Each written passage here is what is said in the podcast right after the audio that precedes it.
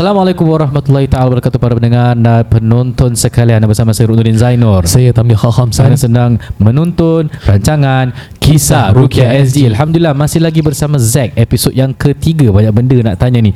Beliau merupakan seorang uh, bekas pengamal ku, uh, seni kuda kepang dan banyak info yang telah dikongsikan bersama kita. Dan nampaknya banyak perkara yang tally when it comes to apa? When it comes to sesi kesurupan dan bagaimana beliau rasa kalau kesurupan itu berlaku sama dengan apa dirasai oleh para klien kita apabila dilaksanakan ruqyah syariah. Apa khabar Zack? Sihat? Alhamdulillah. Apa khabar Ustaz Tam? Alhamdulillah. Mesti gitu eh? Ada apa-apa nak cakap? Okey, okey, okey, okey, okey. Okey, pada episod lepas kita bincang mengenai bagaimana Zack melalui majlis tersebut, ada makan kaca dan dicabuk sebagainya dan majlis itu mungkin ber uh, berlangsung selama 3 jam dan kemudian berakhir dan uh, beliau berkecimpung dalam bidang ini dalam masa 5 tahun guys. 5 tahun bukan 5 years Bukan aktif sekejap, eh. eh. Dia 5 years aktif. 5 years aktif Ha. Dan it belum pada waktu tu Singapura belum ban lagi kuda kepang. Hmm. Okay So sekarang ni kita nak temu bual Zack ni untuk yang ketiga ialah macam mana dia buang dan kerana keti- timbulnya kesedaran dipersilakan Zack. Okay Zack. Buang khadam lah maksud Ah, buang kodam kau kira kau dah dah tahap bye bye dah aku dah malas sangat ni di malas kan dah. dan kemudian Malas. kau nak buang lah Okay, but buang. mind you yang dia jumpa ni bukan cara ruqyah yang syar'i but okay let Zack explain the Okay. situation Bismillah. Okay. Uh, masa tu belum lagi pernah dengar pasal ruqyah tapi ruqyah syar'i belum pernah dengar Hmm. apa, belum pernah dengar lah masa tu. Ya. Sebenarnya cakap um, apa ni ruqyah. Tapi waktu yang buang tu tak jumpa dengan ketua tapi Mhm. aku choose untuk jumpa orang orang-orang pandai. oh okay Jadi kira waktu nak buang barang tu pengalaman dia memang agak sukar, Hmm. agak sukar. Hmm. agak sukar uh, tak dapat jumpa rumah uh, orang tu seperti tak dapat jumpa rumah orang tu Ah, Masa Serious rumah ah. tu dah selalu pergi Tapi bila belok Sepatutnya dah, dah boleh nampak Hmm. Park Tak Tapi jumpa-jumpa. masa tu Dah belok Tak nampak car park dia Ui. So dah pusing dalam 2-3 kali Dah rasa macam lain lah Macam eh, Hmm. kenapa tak nampak Ya. So saya choose untuk keluar Baca ayat kursi Tenangkan diri Patah balik Masuk naik road je Terus dah Dah nampak park Oh. Eh. Pukul- Dia macam pukul mata lah itu kursi, kabur. eh? Hmm. Ah, Mata Hmm. dah kena tutup kan Hmm. So bila dah sampai rumah orang tu Bagi salam Tak ada angin tak ada ribut Langkah tersandung Tu sandung. Tersandung Hmm. So okay, bila part Nak buang barang tu uh, Yang tukang buang tu Dia cuma pegang lengan Hmm. Dia pegang lengan Lengan maksud kau apa? Dia pegang pergelangan kawat. Tangan sini lah Oh, okey sini. Ah, Oh. dia, cuma pegang tangan sini um, Dengar dia baca bismillah je Dan within few seconds tu Aku dah rasa macam Separuh sadar Separuh sadar Dah rasa macam Tengkuk panas macam hmm. Hmm. Dan uh, Dengan sekelip mata Tiba-tiba tu ternampak Diri sendiri kat depan Ui. Oh nampak diri sendiri Tengah berdiri kat depan Dan dikelilingi oleh Tiga jin Tiga jin. Tiga Ah, makhluk Tapi jin. biar barang dah is one of them tak? Tak Dia, dia tak yang mata berlolok tu. Mata pelolok tu tak ada pula ha? Tak ada. Tapi yang tiga jin tu semua macam Dia tak ada bentuk Dia cuma kabus hitam Hmm. Diri kiri kanan dengan belakang Okey, okey. Oh. Ah. Dan lepas tu? Lepas tu Bila macam dah separuh sadar uh, Tapi ingat yang tukang buang tu dia cakap Dia tanya Kenapa kau menggeletar Cakap Hmm. hmm. tak tak tahu Macam menggeletar badan tak boleh kontrol Hmm. Kita bila Pak dah sadar tu kan Kelly kata dah Dah tak ada Dah dah tak ada oh, Okay lah dah tak ada bagus lah Hmm. So bila Pak dah buang tu Dia punya perasaan dia macam uh, Apa Takut kena Macam karma Oh, kena balik ah. kena balik balas lah. dendam ke apa. Kena? ha, Memang kena lah Oh, Kena kan? padam muka kan Ha. That's why para pendengar penonton KRZ eh Jangan bermain-main benda ni Ada imbalan dia Hmm. Continue Dia tak akan lepaskan Okey. gitu-gitu eh. hmm. Dia tak Ada- ada. lepaskan gitu je lah Ada pergi ada balik ah. Ada pergi ada hmm. balik Ya. Lima tahun lagi tu Ya hmm. Okay Tahu lepas tu? dengan pukulan Lepas tu bila Mula-mula tu bila dah buang Rasa macam lega Macam eh Macam lega apa dah Hmm. Tak ada barang-barang yang okey lah Boleh happy-happy Tapi dalam masa 2-3 bulan tu uh, Perasaan macam Takut sendiri tu Datang Ui. Macam ada yang Macam rasa macam Eh ni macam ada benda tak puas hati ni Hmm. Tak Oh apalah So buat masa tu Selalu macam Baca Means lah, kau nak keluarkan tu. kau tak bilang guru kau ah? Tak Oh, okay. Okay Kira macam uh, Rasa takut-takut tu Tapi kita lawan lah Hmm. Lawan rasa takut tu Macam jangan takut ha, Jadi macam Dah certain time tu Dah agak lama Kita macam berserah Berserah. Macam Ya Allah aku berserah lah Apa nak jadi aku terima Hmm. ha, Lepas tu terima lah What happened? Okay Masa tu Accident Ui. Dan Kira uh, Macam orang nazak Oh, Ah. kau hampir-hampir mati rupanya eh. uh, Kenapa kau rasa That is part of the Balas dendam. Makhluk tu terhadap kau. Why do you feel that way? Because tak tahu. Mungkin masa-masa tu Rasa macam it links. Rasa dah, dah buang Lepas tu tiba-tiba rasa macam takut sendiri. Dan macam Eh ni macam benda Tak baik nak jadi. Hmm. Mhm. Tapi selalu macam Berserah lah. Macam Kita serahkan kepada Allah Ta'ala Macam Hmm. apa nak jadi Jadi. Jika tu minta mohon doa Jika ah, Ya Allah lindungi aku. Tapi memang Jadi tu jadi. Kena tu kena Hmm. Kalau takdir Allah nak kasih Yelah, jadi, yelah. InsyaAllah. jadi. Kadar Allah. Uh, tapi bila masa hari yang accident tu terlentang kat tengah-tengah road um, suasana tu jadi macam very cold, sejuk. Hmm. Sejuk, mata ni buka tapi tiba-tiba mata kabur. Mata kabur tak nampak apa-apa, Mhm, satu mhm. badan sejuk tapi dengar macam suara ramai tu sedang menzikir La ilaha illallah. Oh, kau. Suara ramai datang. Hmm. Tapi masa tu memang dah rasa macam dah nak pergi lah. Uish. Dia macam uh, Rasa macam dah nak pergi tu Okay macam Sempat mohon doa Jika uh, Ya Allah ampunkanlah dosa-dosa aku Cakap Hmm. hmm. kalau Aku pergi sekarang Siapa nak jaga orang tua aku Mereka Ui. Masya Allah. Masya Allah Bila Dah mohon doa macam gitu Dah tiba-tiba Dapat tarik nafas Mata terus clear nampak Oh. Dan satu mata yang ramai-ramai berzikir tu hilang okay. So that was what you go to lah imbalan mungkin lah mungkin wallahu alam eh lah, wallahu alam. pasal memang Allah akan uji lah hambanya kalau Ya. you dapat mengatasi dengan kebaikan dengan redha dan tawakal insyaallah jalannya kepada kebaikan lah Okay Follow up to that question Kita ada soalan yang lain Hmm. Macam mana uh, Kau decide Ataupun uh, Zack Kau rasa macam Okay baik aku nak lakukan Ruqyah syariah Dan kau bertemu dengan Ustaz Ruknuddin Some, Why Daripada kau jumpa orang bijak pandai Hmm. Kemudian kau jumpa Nak dengan perawat Ruqyah yang syari'i Hmm. Bila tu few years ago eh? Years few years ago. yeah. Pasal um, sebelum uh, Ustaz Ruk buat apa Rukiah Syari Memang dah ada orang-orang cakap uh, Eh kau boleh nampak Kenapa kau tak nak belajar Rukiah? Cakap, Kalau kau Oh, nampak eh. kau belajar Rukiah Bagus. Sen- Senang. Kau Faham, tahu mana benda-benda indigo ya. Hmm. Uh, tapi banyak memang banyak ada few people macam bertanya kenapa tak nak belajar rukyah uh, ada kelebihan katanya. Baiklah para pendengar sekalian Sekarang ini kita memberikan ruang kepada penaja kita pada hari ini Iaitu tim NNM untuk memberikan sepatah dua kata. Over to you Abang Nizam Rumah bukan sekadar tempat berteduh atau untuk dinikmati. Bilakah kali terakhir anda meneliti pinjaman rumah anda? Dapatkan nasihat berkesan dari Niza Nizam. Mahukan sebuah rumah tanpa pinjaman atau inginkan pinjaman rendah? Dapatkan nasihat berkesan dari Niza Nizam. Tidak semua rumah sesuai sebagai pelaburan. Jadikanlah rumah sebagai satu pelan simpanan. Manfaatkanlah sepenuhnya dana CPF anda. Dapatkan nasihat berkesan dari Niza Nizam. Telefon 967 sifar 4504 sekarang. Assalamualaikum. Terima kasih kerana mendengar KRSG guys. Kami NNM Niza Nizam bersama Ejen Man dari Propnex. Setiap episod kami akan kongsi secara informasi dan isu-isu berkaitan dengan rumah. Baiklah, episod kali ini menyentuh tentang sediakan payung sebelum hujan. Ha, memang musim hujan jadi kita pun berbuat tentang hujan eh. Tapi more importantly, apakah uh, di sebalik uh, tajuk kita kali ini ialah tentang uh, bagaimana rumah anda dapat membantu anda jika ada keperluan di masa hadapan. That one very important. Okay. Uh, mungkin masuk nak mulakan dengan apa yang kita ingin uh, perbualkan pada podcast kali ini. Okay, so Nizam, Nizam, we are actually moving towards uncertain times. Then inflation, higher interest rates, and also workplace vulnerability. And when when I talk about workplace vulnerability, I'm talking about automation and also gig-based economy. So in these times, you will notice that many businesses will optimize to weather these uncertain times.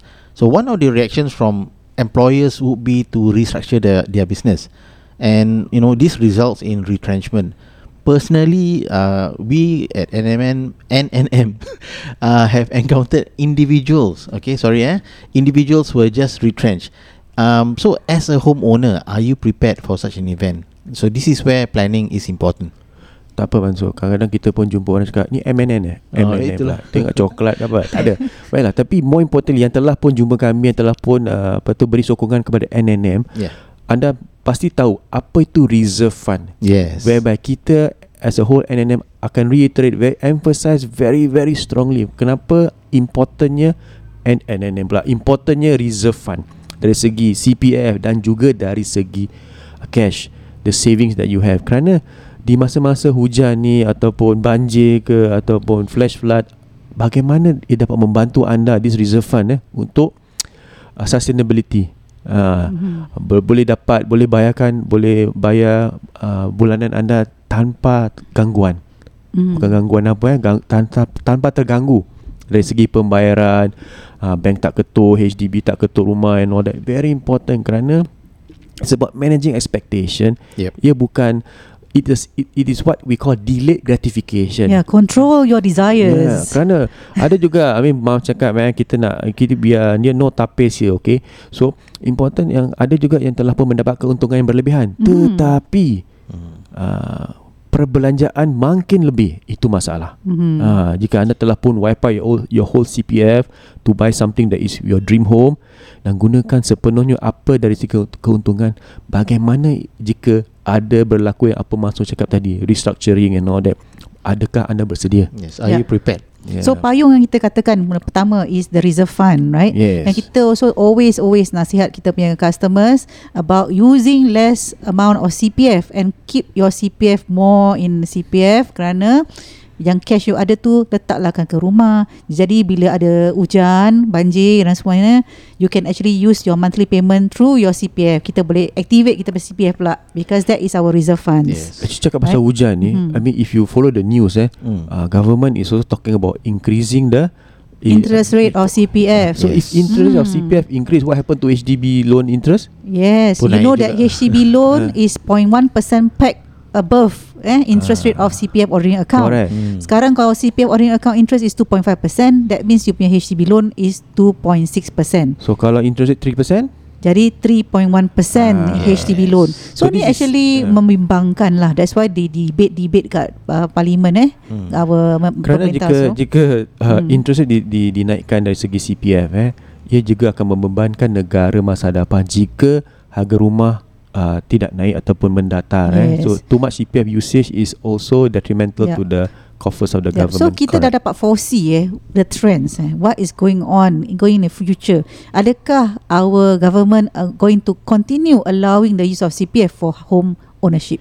At the same time, more importantly, adakah kita sebagai pemilik rumah bersedia untuk Mhm. menghadapi apa juga uh, apa tu halangan dan rintangan di masa hadapan? Ya. Adakah kami kita bersedia untuk menghadapinya dengan tenang?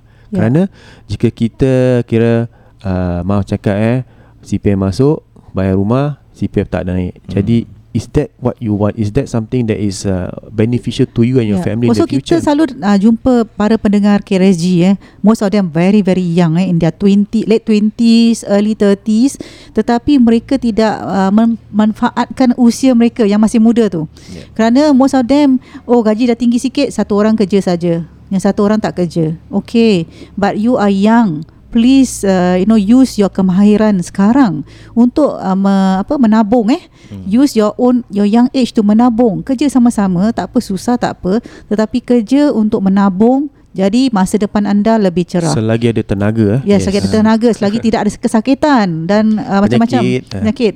Ya, yeah, work and uh, you know and make sure that you uh, apa tu gain a lot of your I mean, CPF if you can afford it, Alhamdulillah, you know, if just one person can work and he can, um, you know, maintain the household is fine. Tapi kalau if you are talking about two people, then you're talking about, you know, retirement will be assured in the future, inshallah. Yes, because at the Correct, end of the yes. day you need to protect and uh, ensure your own retirement. Eh kita Yes. tak boleh uh, apa tu harapkan anak-anak kita Yes. eh kita tak boleh Correct. harapkan Yeah. orang lain atau pemerintah untuk membayar This is what kita we, punya retirement. I think those who have seen us recently we talk about self sufficiency. Mm. Ha, di mana uh, bila kita menjangka usia remaja, usia remaja, usia apa retirement remaja Hmm. pula, usia re- retirement kita ada enough for ourselves, our spouse, anak-anak kita punya cabaran lain. Mm. Ya, tapi Ah. kita pun happy juga tau Nizam. Bila kita dengar uh, some of the uh, pemuda-pemuda di sana eh, KRSG sana, eh kak saya nak beli EC lah kak. Kirakan kak boleh tak? Saya memang suka kalau budak-budak gini nak beli EC. Aspirasi Ah, penting. aspirasi bagus. Tetapi uh, mereka ada yang pasangan tak bekerja. Dan Hmm. ada pula kerja part time. Ada pula kerja self employed. Yeah. Tak apa macam gig yang on off on off tu. Kerja on time. Ah, ada yang you know, macam mana kalau anda punya financial status tu anda tidak perbaiki atau systematic di mana you ada uh, the right inflows and outflows yang consistent.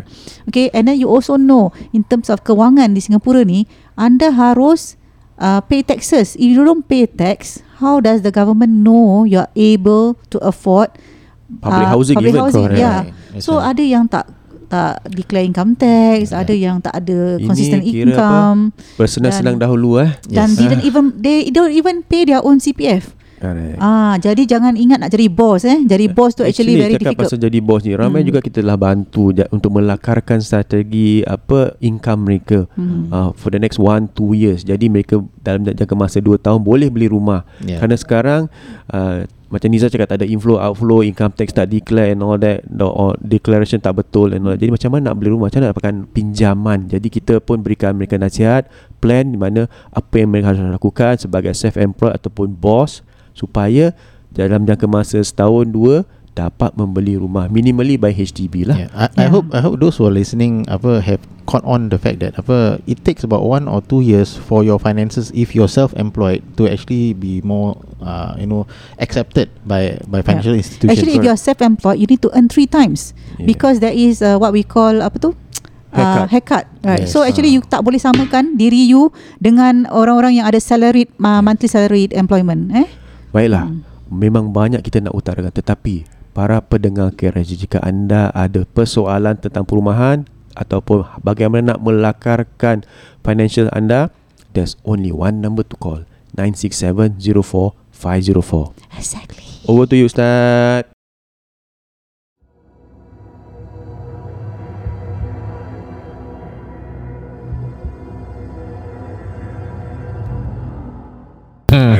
Tak nak belajar rukiah Dan cuma jawapan Ada dia orang cakap uh, Aku tak kenal siapa-siapa lah yang yang mengajar rukiah atau orang yang buat rukiah. Jadi macam nak belajar dengan orang macam terasa was-was. Uh, Dia cakap tak ada Aku boleh recommend. Tapi tetap Rasa was-was tu tetap was-was lah. Hmm. Jadi bila Ustaz Ruk dah buat rukiah ni uh, Hati tu tergerak macam Eh Ustaz Ruk aku kenal. Aku nak belajar dengan Ustaz Ruk.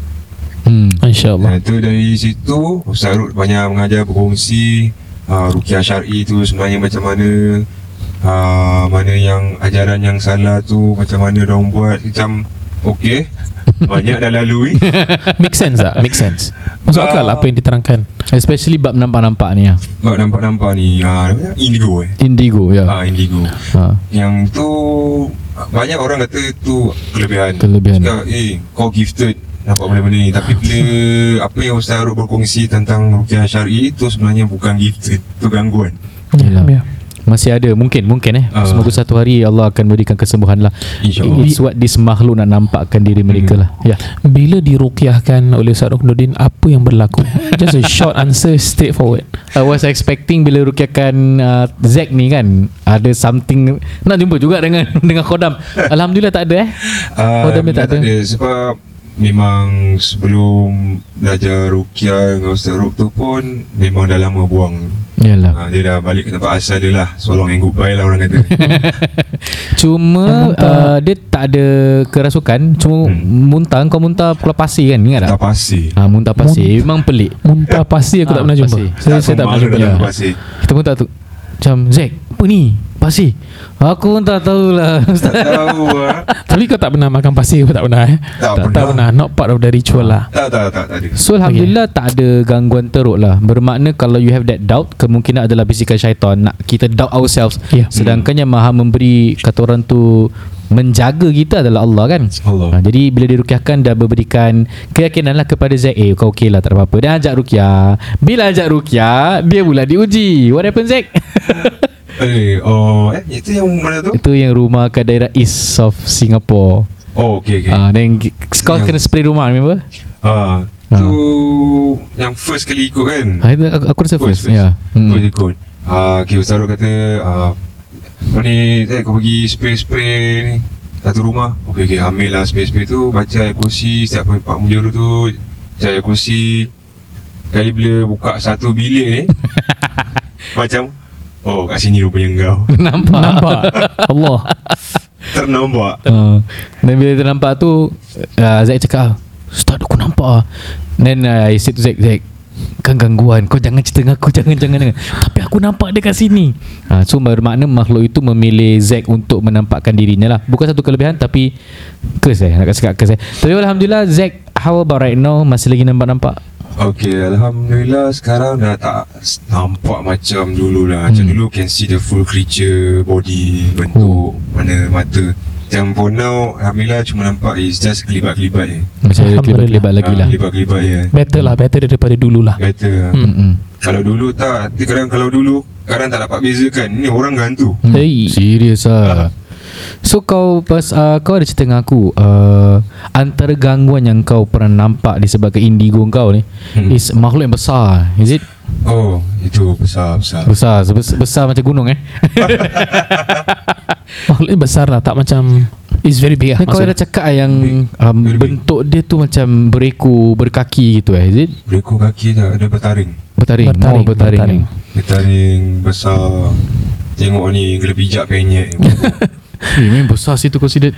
Ya. Tapi alhamdulillah kita doakan eh para penonton dan pendengar RZ. Kita doakan Zack semoga Allah memberikan kesembuhan 100% ke atas dirinya lah. Amin. Setiap orang kalau pernah bersilap kalau taubat Allah Maha menerima taubat Hmm. dan uh, insyaallah kalau ada ruqyah in future kita pergi lagi. InsyaAllah. And I think this is good uh, Kisah Rocky SG eh, Untuk podcast yang kita main Spotify Apa yang Zack kongsikan ni Semoga menjadi orang kata Amal jariah untuk Zack lah Dan apa yang dikongsikan ni Kalau ada para pendengar Para penonton Yang pernah mengamalkan Kemudian dah bertaubat Nak lalui ruqyah Itu yang terbaik Ya. Kemudian kita nampaklah First-hand daripada orang yang sendiri melakukan Bukan datang daripada mulut kita Kalau daripada mulut kita orang kata ah, Ni ustaz-ustaz memang bias lah Ini ustaz TikTok Ustaz membuat konten aja. okay, okay, okay, sorry, sorry, sorry.